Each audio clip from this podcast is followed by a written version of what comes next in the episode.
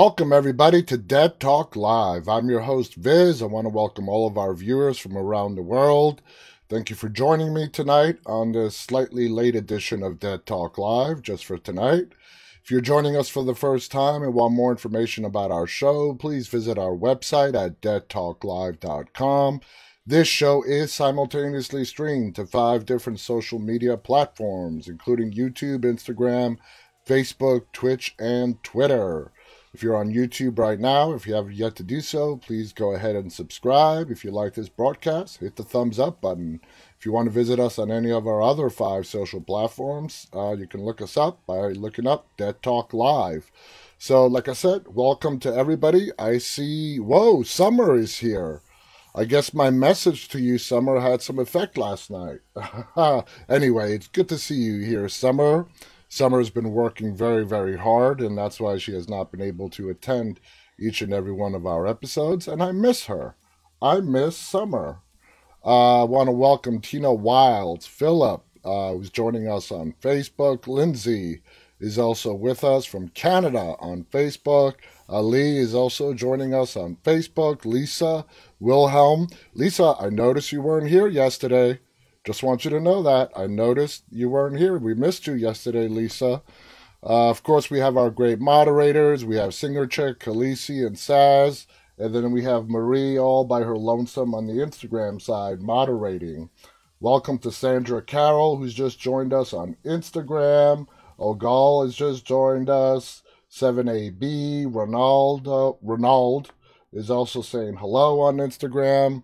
Welcome to all you guys. It's Friday evening here in uh, the United States on the East Coast. For some of you, I know it's Saturday morning. Either way, it's the start of the weekend. I hope everyone has a good weekend.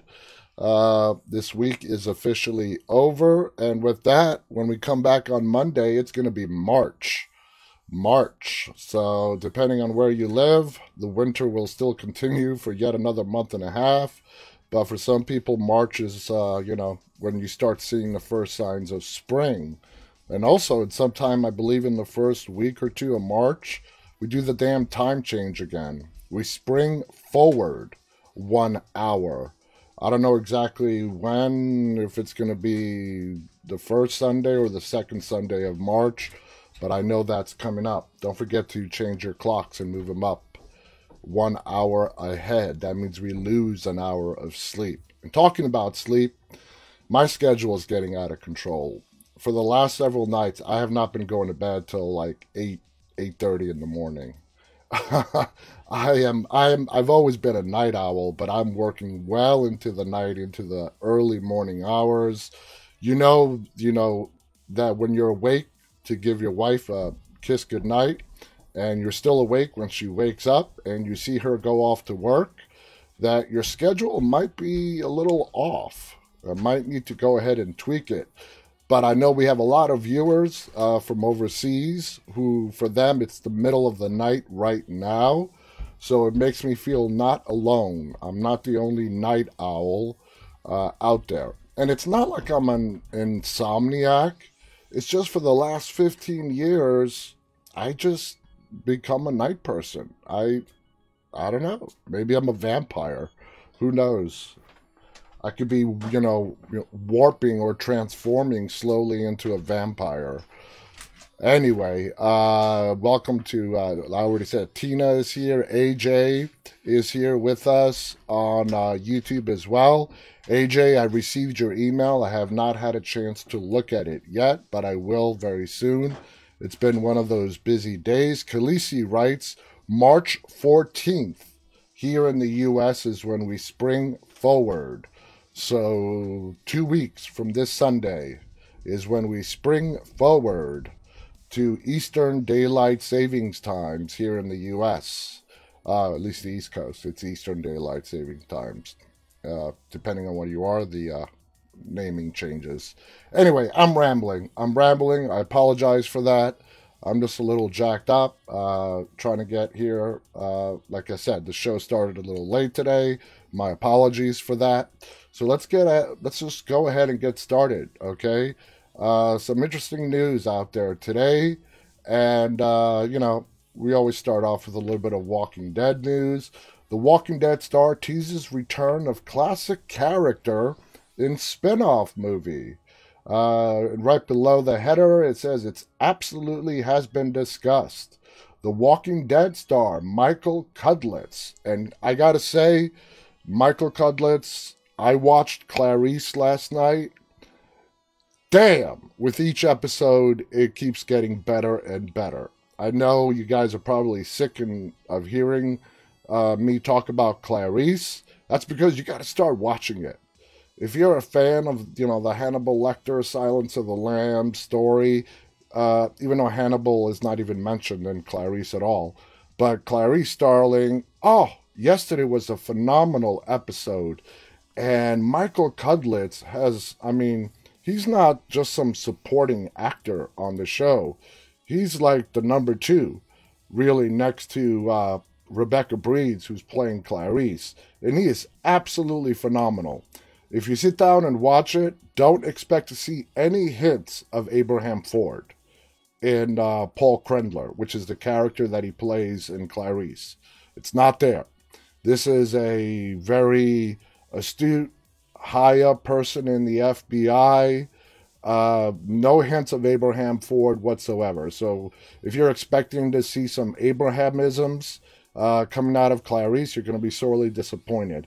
It just goes to show you what an amazing actor Michael Cudlitz is. And you could put him in any role and he will just nail it each and every time. Anyway, this article says The Walking Dead star Michael Cudlitz has hinted at the intriguing way his character, Sergeant Abraham Ford, could return to the franchise. The very idea of Abraham coming back to The Walking Dead might seem unusual to longtime fans since he was very much killed at the hands of Negan back in season 7 alongside Glenn. And, uh, you know, we see in this picture right here, uh, good old Abe was a redhead, was a ginger uh, on The Walking Dead. He is back to, uh, you know, what I believe is his natural hair color in Clarice. Uh, no similarities between the two characters, none, and it's amazing. I'm watching, you know, I'm watching him on TV, and I have, you know, interviewed this person, and I've emailed back and forth with him, and I don't know, it's just, it's mind-boggling. It's this amazing. I don't even know what to call it. In recent years, Cudlitz has been welcomed back to the show as a director and often hinted that viewers may not have seen the last of Abraham in spite of his grisly death. Yet, in an interview with Comic Book, Cudlitz said that the discussion he's had with the Walking Dead boss, Scott M. Gimple, haven't involved a one off backstory uh, episode for Abraham. Uh, like the show is doing for Negan this season. We have absolutely talked about returning Cudlitz confirmed. I think Scott Gimple actually leaked something about that, and it's not the same as the Negan thing. Those are character centric, single episode only. And what they're talking about doing, from my understanding, what they're talking about doing with Abraham is he would be part of one of the films. All right, now we're getting something good uh, to the movies, a little bit of a longer format, obviously. Again, who knows? Nothing is 100%, but it absolutely has been discussed. And not just as a uh, wish list from my side, it's been discussed by the people that actually make it happen, primarily Scott Gimple. AMC has already announced that Andrew Lincoln will return as Rick Grimes in his own film to answer questions about his whereabouts. But the rest of the franchise franchise's plans for its announced trilogy remain shrouded in mystery. From way I understood it, the trilogy is going to be about Rick Grimes. And there have been a, a lot of actors, current characters, past characters that have already signed up to be in the movies. When, where we're going to see them, we have no idea. It would be very interesting to see how they work Michael Cudlitz into those movies, or who knows, they might be doing a completely different movie and have Cudlitz uh, be the center of it. That would be great, also. The story of how Abraham, Rosita, and Eugene found each other on the road in the early days of the apocalypse would make for a very interesting prequel film. We already do know how Eugene and Abraham got to meet. Uh, where they found Rosita along the road, that remains sort of a mystery. But we did get to see how Eugene and Abraham hooked up. And if it wasn't for Eugene, no matter how cowardly he was and lying to Abraham right up front, he saved his life. Uh, you know, Abraham was literally a second away from blowing his brains out after he lost his whole family in that grocery store. And if it wasn't for Eugene coming running across the street crying for help, uh, he probably would be dead. So, you know, we've talked about this before, but Eugene, in a lot of ways, saved his life. Welcome to Nikki Deca, 66BN. Welcome, guys, on Instagram. Gomez has also joined us on Instagram. Welcome to all of you. Dr. Pills Buddy is with us on YouTube saying, Yep, the comic book number 100 episode was amazing. That season was too hard to see, though. I totally agree. Uh, welcome, by the way, Dr. Pills Buddy. Uh, Sniper is with us saying hello. Welcome back, Sniper. Saying sorry I missed yesterday because of my sister. Wasn't horrible, but my sister said he passed away at 12 a.m. this morning. Oh, I'm sorry, Sniper. Um, I'm really sorry. That that really sucks. Uh, CC Weezy writes, um, and the show Abraham and Daniel Salazar somehow know each other. That's a good point, CC Weezy. There has been speculation when it comes to Daniel on Fear the Walking Dead that cigar that he's supposedly saving could possibly be for Abraham. Of course, Daniel not knowing that Abraham is dead. So we'll see how that plays out. Now, we talked about this yesterday about this new horror movie coming out, uh, the Jewish horror movie called Vigil. This movie is getting a lot of press, positive press. Uh, and I'm with each article that I read, it has me more and more intrigued, and I want to see this movie really, really bad. Uh, it was in it was mentioned in several different articles today. The New York Post wrote an article about it. The movie supposedly takes place in Brooklyn. I doubt that it was actually filmed in Brooklyn. I could be wrong just because it's very expensive to shoot in New York City. Uh, but it does take place in Brooklyn. The Jew- Jewish themed horror movies are not unknown, but they are relatively rare. Certainly, they are less common than those which rely on uh, Catholic mythology and other forms of Christian folklore. One has to wonder if this is because filmmakers fear audiences are anti Semitic. Jews in entertainment have long felt pressured to change their names so they sound less ethnic. That's just horrible. And therefore, it stands to reason that producers may believe people won't like genre pictures that focus on Jewish culture. The same principle would not apply to dramas about issues like the Holocaust, which are intended for an artsy crowd, but rather for those intended to be mass entertainment. And just reading that about changing names, I don't know how many of you guys know this about J.K. Rowling's. Uh, she's the author who wrote the Harry Potter books. Uh, her, you know, she goes by the name J.K because she felt that as a woman author, she wouldn't be taken seriously. And you see it all over.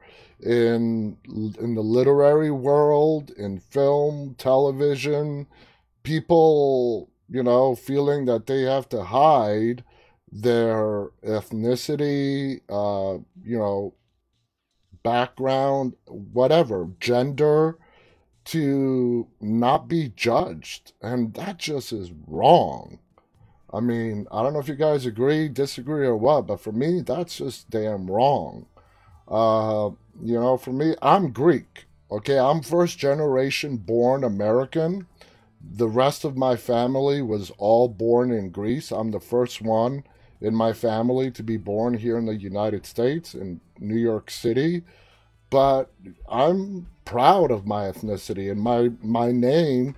I don't go by Viz on the show to hide who I am.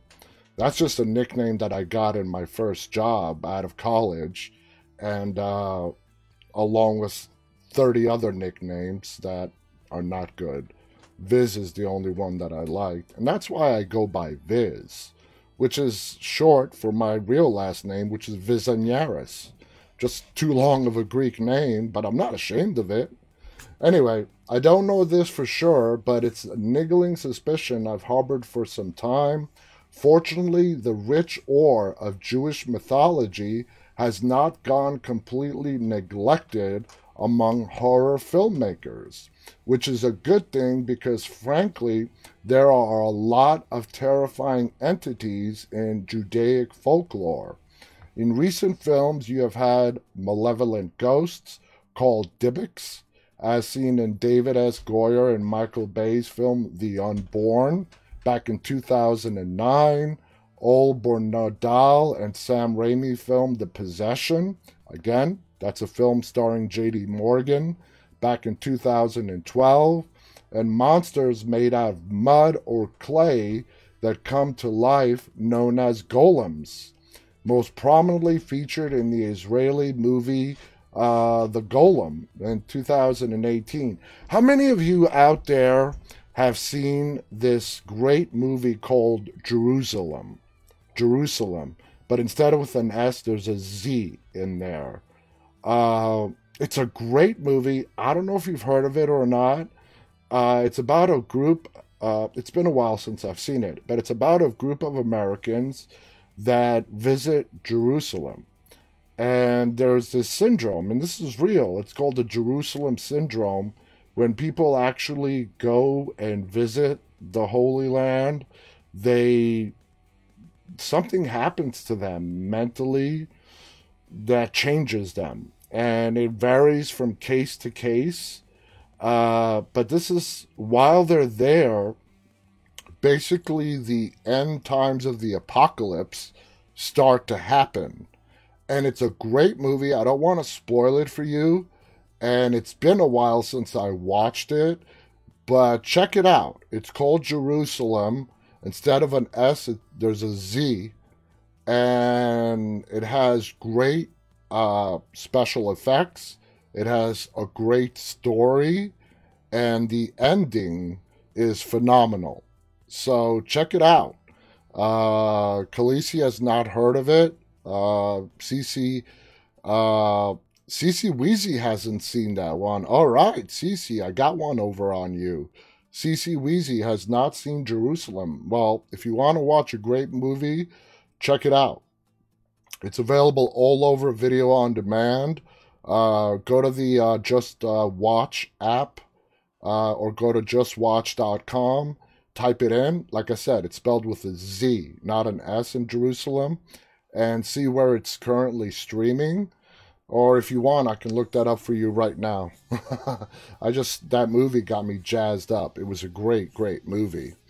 Uh, let's see. Now, this article goes on to say, you know what? I'm pretty curious. I'm going to look up, you know, don't mind me, guys. I want to look up where JeruZalem is streaming to. I really, for those of you that are interested in watching it, I, it really is a great. Here it is JeruZalem. Okay. And, uh, okay. Of course, it's available for streaming in a lot of places for free. So this is good. Uh, it's on Vudu free with ads. Okay, the Roku channel if uh, you have a Roku. It's also available on Tubi, DirecTV, Crackle, Shudder for free as well, and AMC Plus. So, ton of options for you guys to watch this movie for free. So go to Vudu, Roku channel, Tubi, DirecTV, Crackle, Shudder, AMC Plus, and you don't have to pay a dime to watch it. Just sign up if you don't already have an account. I would recommend Vudu if you guys don't mind watching it with uh, ads, uh, or if you have Shudder, that would be my next recommendation is to watch it on Shudder. But definitely watch it. Great film. Uh, anyway, continuing on with this article. Now we have a Mazik, the supernatural baddie, featured in The Vigil, written and directed by Keith Thomas in his directorial debut, The Vigil focuses on an invisible demon, most usually are, that Jewish mythology teaches will torment people in big ways and small during their day to day lives. It also incorporates the second feature of Jewish culture, the practice of Shemirah, or a religious ritual of making sure that someone watches the body of a recently deceased person from their time of death till burial. We mentioned that yesterday. Using these two elements, the vigil is a straightforward tale. A lapsed uh, Hasidic Jew named Yaakov Ronin, played by Dave Davis, is asked by his friend Reb Shulem, played by Menashe Lustig, to be a shomer, someone who performs the Shemirah over the body of a Holocaust survivor who died in Brooklyn's Hasidic Borough Park neighborhood. Even though he is warned away by the deceased widow, Mrs. Litvak. Before long, a mazik begins to psychologically and physically torment him, actions that take up the bulk of the film's longing uh, running time. And like I said yesterday, this is right up my alley of stuff that I love to watch. As a horror movie, The Vigil falls qualitatively below a masterpiece like Midsommar. Uh, uh, you know, Midsommar is a great film. Uh, I actually wrote an article. No, I posted an article uh, review about Midsommar if you want to get our take on Midsommar, go ahead and read that on deadtalknews.com. I'm not going to get into it now. But better than Drek, like the Pet Sematary remake, there are a lot of nice touches here that make it uh, instinctively interesting. One is that the characters often speak in Yiddish, a language that was nearly extin- extinguished during the Holocaust but is spoken in an increasing number of Hasidic Jewish communities. Another, uh, another is the matter of fact way in which Jewish culture is explained to the audience.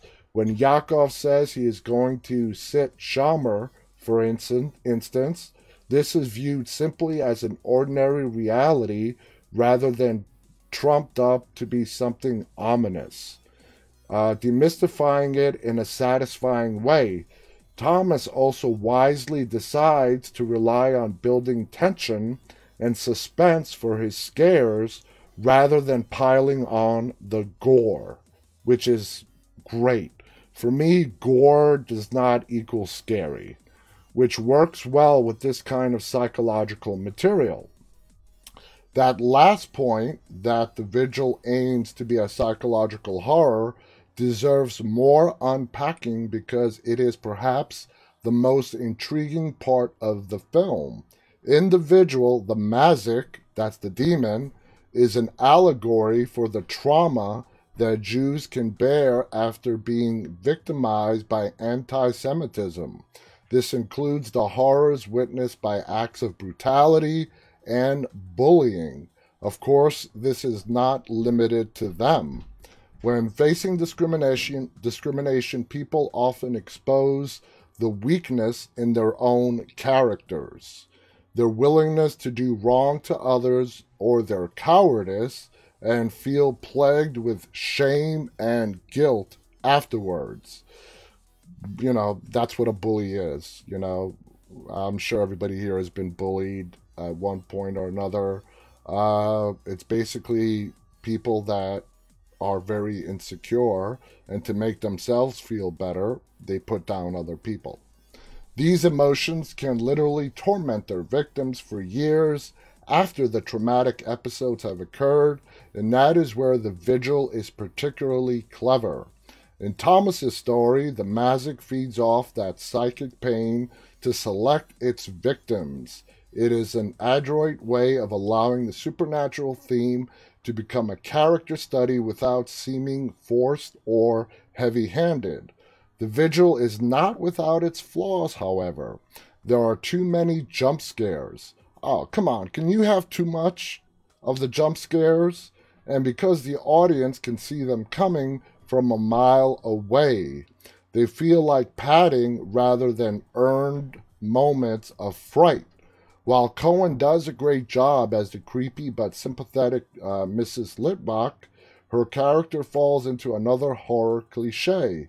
The side character who knows that the main character, or characters, is about to face a terrible evil, but only speaks in mysterious riddles rather than just being direct.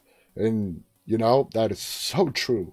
It is a horror cliche someone who knows that something bad is going to happen, and instead of coming out and just saying it, which they do sometimes, they are often speaking in tongues, in riddles, and you just want to go up to them and just say, spit it out. Just spit it out. I'm not saying I'd automatically believe someone if they told me that performing Shamar for a specific body would mean that the demon that tortured him for 50 years would go after me, but the information would at least give me a pause. Then there is the problem with the film's climax. Though emotionally satisfying, it feels a bit rushed. And this is one of those occasions where a denouement works on paper, but the execution falls a little bit flat. It could have been fleshed out a bit more. These aren't minor quibbles, but they are also but they also aren't reasons to stay away from the vigil. It's a smart enough, scary enough, and unique enough to be worth a watch both for horror fans and for people who want to see more Jewish culture represented on the screen. Thomas is obviously a talented director, and for an initial outing, this is a good start. Hopefully, it will perform well enough to convince other horror filmmakers that Jewish mythology, like that of the Catholics and other religious groups, can be used to make compelling cinema. So there you guys have it. Wow, that was a mouthful. How uh, are you? Anyone out there really curious to watch this movie? I know I am and the vigil is available uh, today. It is available today, and it's Friday. There's no show tomorrow. I may just wrap things up early tonight and just sit back and enjoy myself a good old horror movie. So I may do that. I still have to watch The Walking Dead, but I do that with my son, and he's in bed by the time I'm done with this show. So Ah, Summer is leaving. Summer, Summer, Summer. Aren't you going to at least say hello to me, Summer? I miss you, Summer. Uh, it's always a pleasure to see you come in here. Thank you for remembering us. Uh, AJ writes, also, everyone, what is your favorite horror movie?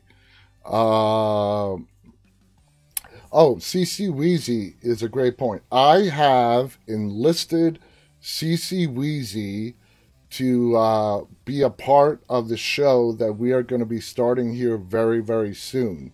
Cece Weezy is a very knowledgeable horror fan, has seen all sorts of horror movies, and we started talking uh, after the show, emailing back and forth, and uh, we are going to come up where we are going to pick a movie, and uh, you know, I'll I'll announce the movie, and the following week, give everybody enough time who wants to watch it to watch it.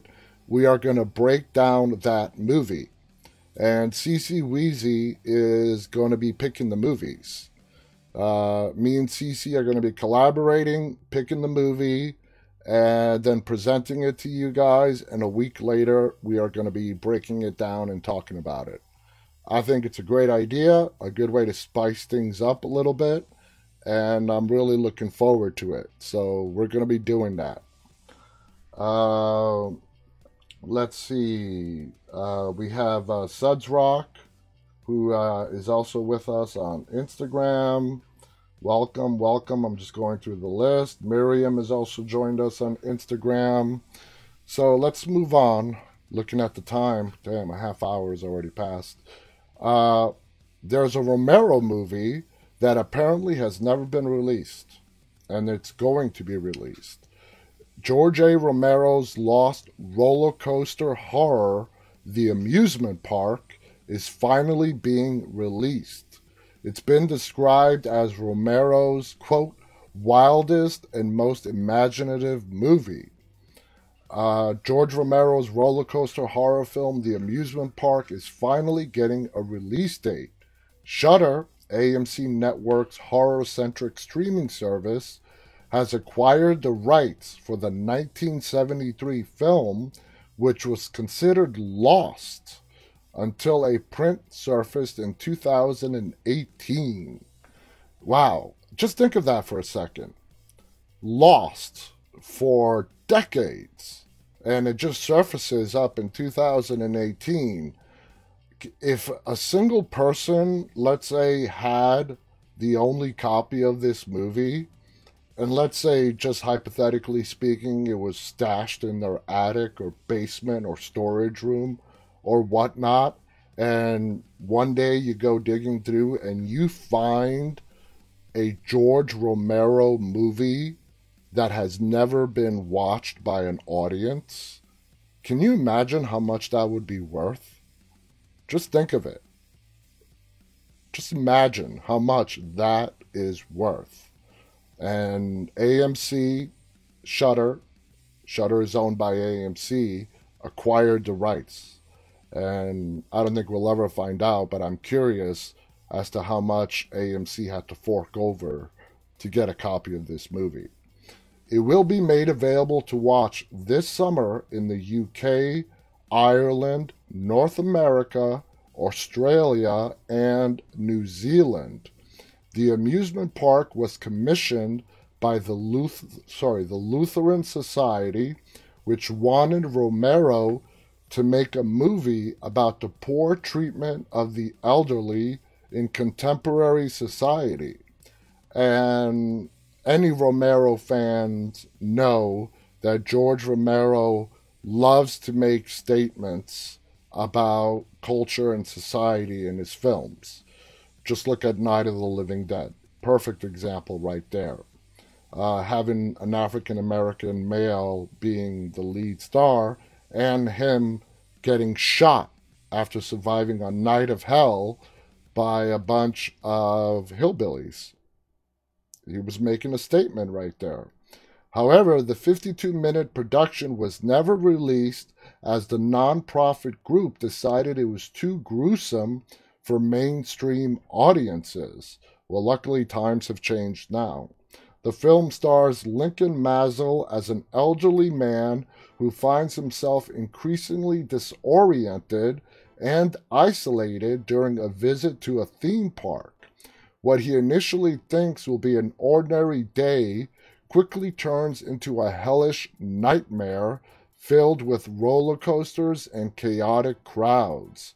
Shudder described Romero's lost film as perhaps his wildest and most imaginative movie, an allegory about the nightmarish realities of growing older. And in the 70s, I don't know how prevalent Alzheimer's, dementia was discussed openly. I assume not very much. uh, any kind of mental mental illness, even in the 70s, uh, even till today. I mean, let's be honest. It has a big stigma attached to it, but George didn't care. He would go out and he would take on that challenge and was not afraid of any kind of criticism he might face. The newly discovered print of the amusement park was found in 2018 by Daniel Kraus, a longtime collaborator of Pan's Labyrinth director Guillermo del Toro. It was then restored in 4K by Indie Collect in New York.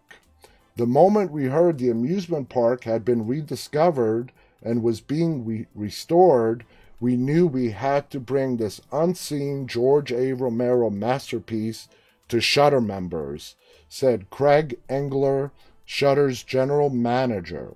Suzanne Desrocher Romero, the late director's widow, is the founder and president of the George A. Romero Foundation. She served as the producer for the film. The first and only work for hire in Romero's career sheds a new perspective on an ongoing issue of ageism and Romero's uncanny sense of reflection on society and Romero's foot- footprint is ever present and bodes well for the future of his impact on American cinema, Desrocher Romero said. We are thankful to Yellow Veil Pictures, who helped forge a path for us to find the most perfect custodian for this piece.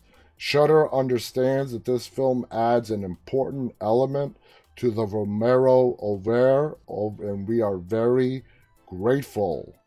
So, wow. I mean, this person, Daniel, who came across this movie, I'm just really curious. I'm really curious how much AMC forked over for this movie because it's like finding gold. It really is the equivalent of finding gold.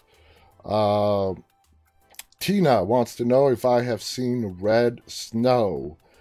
Sounds familiar. I can't remember it, but it's I might have or I might not. I don't know. Uh, let's see. AJ writes, "Hey Viz, you should make a stream about the Thing movie ending. It's a good movie. Ten out of ten. Uh, oh, we've talked about the Thing a lot uh, on this show. Uh, fantastic movie. And we're going to continue talking about it for a while. Uh, just reading through your guys' chats. Uh, Brooklyn wants to know if I'm from The Walking Dead. No. I have not appeared on The Walking Dead. No, no, no. Uh, welcome to uh, Two Pigs uh, on Instagram. Christian also has given us a thumbs up on Instagram. Uh, welcome to all you guys. Keeping an eye on the time. Uh, here's another article that I found very interesting. You've heard me talk about this movie plenty of times on the show, Event Horizon. It is really an I, I cannot stress this enough. It's an underrated movie that came out in 1997. It brings the elements of space paranormal, and basic the concept of hell all together in a single film. It stars Laurence Fishburne, Sam Neill. It has a great cast, great story. Uh, I remember I went and watched this in the movies when it first came out in '97. Uh, AJ writes, everyone keeps asking you if you're on The Walking Dead. It's crazy. Uh, you know. Anyway, uh, Event Horizon, uh, after the success of Mortal Kombat, Paul Anderson was looking to move away from PG 13 style movie that made him famous. He wanted to explore humanity's much darker side for his next project, so he looked to the stars. Space, according to some, it's the final frontier. But in 97, Paul Anderson unleashed a horror film that showed that hell was a real place that could be accessed by mankind. But with primal curiosity and the need for exploration, Should it be? After production issues, a rushed schedule, and lost footage, Anderson himself seemed to have entered his own nightmare. So let's dig into Paul Anderson's Event Horizon. Cece, have you seen Event Horizon? I don't know if I've asked you that or not. Uh, let's see what it says. Hold on. I'm just looking through some of these quotes. Uh, here's a snapshot from the movie to basically explain Event Horizon in a nutshell for those of you guys who have not seen it or have even heard about it. Uh, obviously, takes place in the future. Uh, there was a ship called the Event Horizon that was sent on a mission. Okay, it was a super secret uh, spaceship. Uh, not a lot of people knew about what it was capable of, but basically, it was testing out a new technology where it can take space, and you guys might have heard of this concept, to travel long distances. It can fold space, and basically, like a wormhole, you can go through one end and come out the other end, whether it's in another galaxy or, in this case, another dimension, and uh, in a split second, and not have to worry about the limitations of uh, traveling faster than light.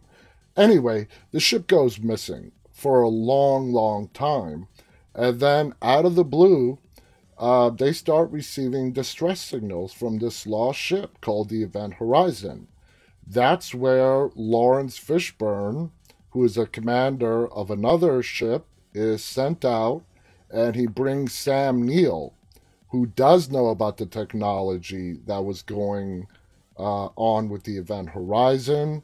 And his wife was also the captain of the Event Horizon. So when the ship was lost, she was lost too. So he had a very personal vested interest. Anyway, they find the ship. Uh, it's a ghost ship. Nobody is there. Uh, Laurence Fishburne's crew uh, does not know about the technology until Sam Neill finally reveals what the ship was supposed to be testing out. The premise of the movie is that while testing out this new technology, the event horizon it instead of traveling to another part of space, it broke through dimensions and actually traveled to hell. It traveled to hell and it came back.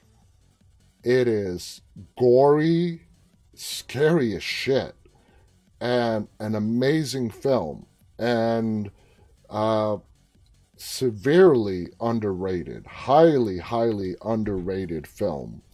Uh, Tina writes, uh, good movie. Uh, CC Reezy writes, she did see it. Big Laurence Fishburne fan, as am I. I love him. Uh, CC uh, also writes, it's basically a haunted house in space. Absolutely. But a lot more diabolical, a lot more sinister, evil. I mean, when you watch when you watch Event Horizon, the word evil is just blaring at you because that's what this ship is after it returns back from hell. It is basically the embodiment of hell and evil uh, brought back into our dimension. Scary as hell. Uh, here are some uh, quotes. A rescue crew investigates a spaceship that disappeared into a black hole and now has returned with someone or something new on board. Uh, another quote Hollywood has had its fair share of historically troubled productions, whether it was casting changes, actor death, fired directors, in production rewrites, constant delays, budget cuts, or studio edits. These films had every intention to uh, be a blockbuster, but were best, but were beset with unforeseen disasters sometimes huge hits, sometimes box office bombs. Either way, we have to ask WTF happened to this horror movie? And another movie that is uh, falls on the other end of the spectrum and is not underrated and is a great movie that suffered a whole bunch of production problems is World War Z. They actually had to redo the entire last 45 minutes of World War Z because the original that they made it bombed with uh, test audiences. Uh, we've never seen it, but it sucked. It ruined the whole movie. So at the end of the day, I'm glad they redid it. I loved World War Z. I loved the ending they gave us, but it's probably the reason why we have not seen a sequel. And as time goes on, I think we're not going to see a sequel to World War Z, which is really sad because it's an amazing film and the way they left it, it is completely open for a sequel to see humanity's fight back against these rage zombies and Brad Pitt being the one that gave humanity a chance by finding out a weak spot and how you can basically walk amongst the dead like the whisperers found a way to walk amongst the dead in the walking dead uh, in world war z all you got to do is be sick if uh, the zombies the rage zombies in world war z they have a way of sensing if someone is sick. And if they're sick, they want nothing to do with you. In World War Z, the zombie is the walking embodiment of the virus itself. And as a virus, its sole intention is to replicate. And that's why they go around biting other people. They don't eat them, like you see in a lot of other zombie movies.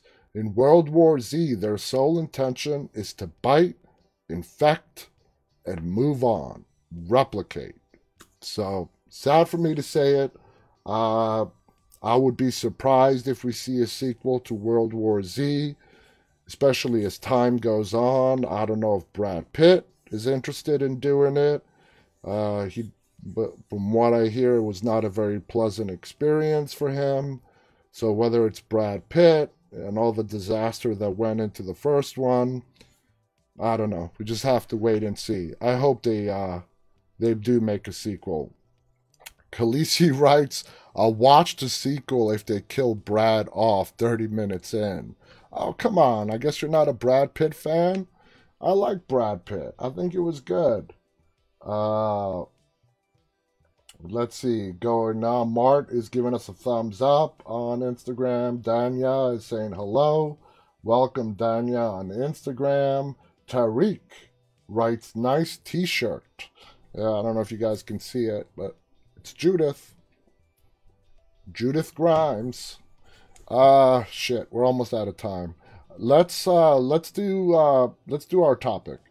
Uh as always, I, I'm really I really like the Watch Mojo people. I love their videos and I love sharing them with you guys. Today's uh, topic is in horror movies. As we all know, the good guys don't always win. Evil, in fact, most of the time, ends up coming out on top. If not at least half the time, I would say most of the time. So, Watch Mojo put together a great little video that highlights some of the movies where at the end of the day, evil wins. So, let's go ahead and check that out and we're not going to be able to watch the whole thing because we only have like 10 less than 10 minutes but let's see what we can watch somebody help me welcome to watch mojo and today we're counting down our picks for the top 10 horror movies where evil wins. Think what you're doing! Think! In the name of god think what you're doing! Wouldst thou like to live deliciously? For this list, we're looking at horror films without happy endings. Since we'll be dealing with major plot points here, a spoiler alert is in effect. Be sure and tell us which sinister cinematic conclusions you'd pick in the comments. At which point If you like what you're hearing, be sure count. to check out the full song at the link below.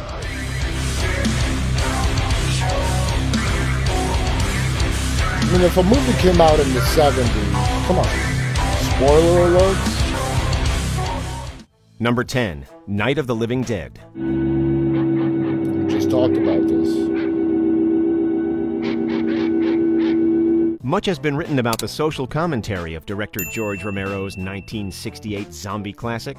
The casting of Duane Jones in the lead role as Ben is remembered today as being progressive for the times, and critics saw the character's tragic fate as being particularly resonant.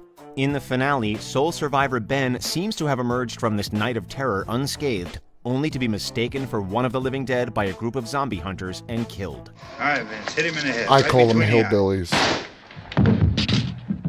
It's a real punch in the gut, and that hollow feeling you're left with is further compounded by shots of bodies being burned by the group.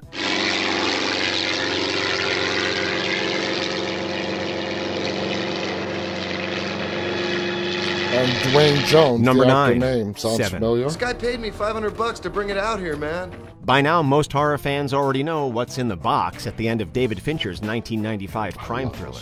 Played by Kevin Spacey, John Doe has committed grisly crimes inspired by the seven deadly sins. I but in the film's climax, police take him into custody, seemingly ending his reign of terror. That is until Doe's final act pushes Detective Mills, played by Brad Pitt, over the edge. Khaleesi, how can you not like Brad Pitt Oh, in ah, what's in the box? Upon learning that it is, in fact, the head of his Oh, pregnant wife Tracy writes in the box, Mills becomes the I gotcha. embodiment of wrath. He shoots Doe's character, and in doing so, effectively completes the serial killer's plan to die as a martyr.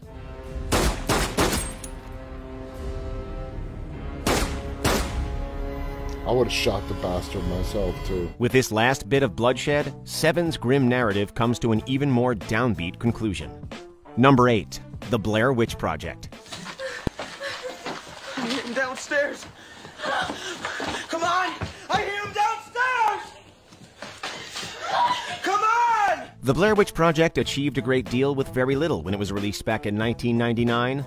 The film, which was produced on a shoestring budget, created buzz with an excellent viral marketing campaign, one that made the most of an early internet age. It's credited with popularizing the found bet you they footage style of filmmaking pioneered by Cannibal Holocaust back in 1980 back in and delivered a 90s similarly bleak ending. cost to make the movie.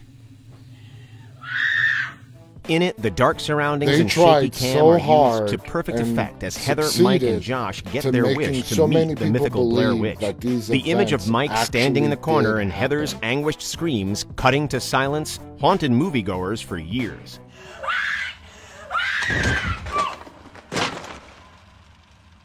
Number 7. The Witch. Wouldst thou like to live deliciously? The ending of The Witch seemed to divide audiences. Some viewers wanted a more ambiguous ending, others a more grounded rationale behind the supernatural goings on in the film. Old school horror buffs, however, received a satisfying and very spooky sequence that embraces the film's occult elements, which had previously been kept largely off screen.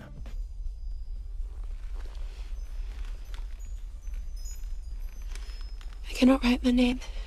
Black Phillip is indeed the devil and initiates sole survivor Thomasin into his coven of witches after the decimation of her family. The ending imagery of Satan and his minions laughing and flying into the night is the stuff of nightmares and a true callback to horror's golden age.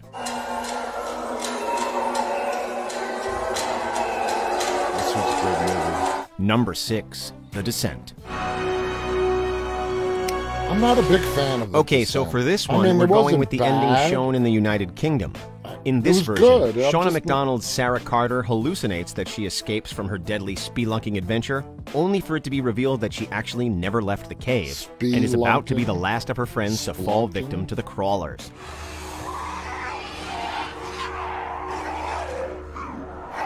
It was a good movie. I don't know. For me, it just It's a kick in the teeth that leaves us shaken and disturbed, but not one that American audiences were able to see until the film was released on home video.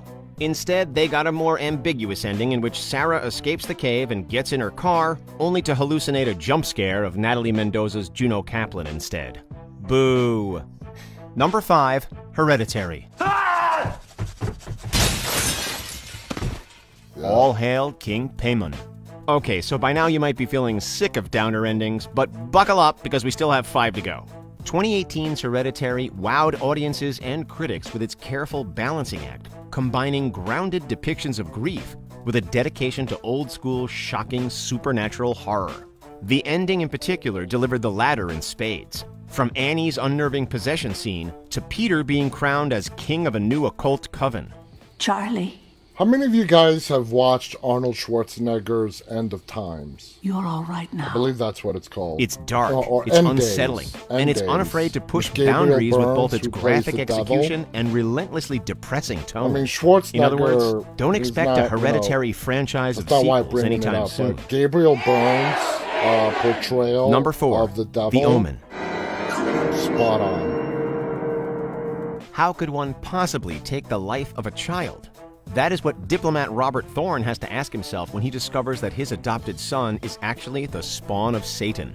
The Omen continues to pose gonna- the same question Because we're running short on time. the deed. The film ends with young Damien victorious, smiling softly that at the camera, kid. letting us look know that. that. he's one step closer to fulfilling his unholy destiny. Good casting there. Number three, Rosemary's Baby. For you guys out there. Rosemary's Every- Baby is another horror classic that could have easily insider taken in the, the metaphorical horror route with its industry, plot. Instead, this it is the chose to have its titular protagonist literally assaulted by the devil and impregnated with his child. like, Roman Polanski's adaptation of. Ira Levin's novel isn't mere hard to argue exploitation, however, that. exploring pregnancy, neurosis, and women's rights in a horror comedy. Ending never the body snatchers. So 78 was the remake. Philip Kaufman's 1978 classic is one of horror's all time best remakes, a near perfect amalgamation of the decade's internal paranoia with sci fi, from the seemingly surviving spectacular, however, when the newly assimilated Matthew howled into our brains We're going to go through the notable mentions. mentions. The Vanishing, our protagonist, the elder to Family Man, Daddy, you're home. Hellfest, Did you bring me number anything? one. Wow. Wreck, dragged into darkness. Oh no, they're still doing the honorable mention. Drag Me to Hell. It's right there in the title. Jeepers Creepers.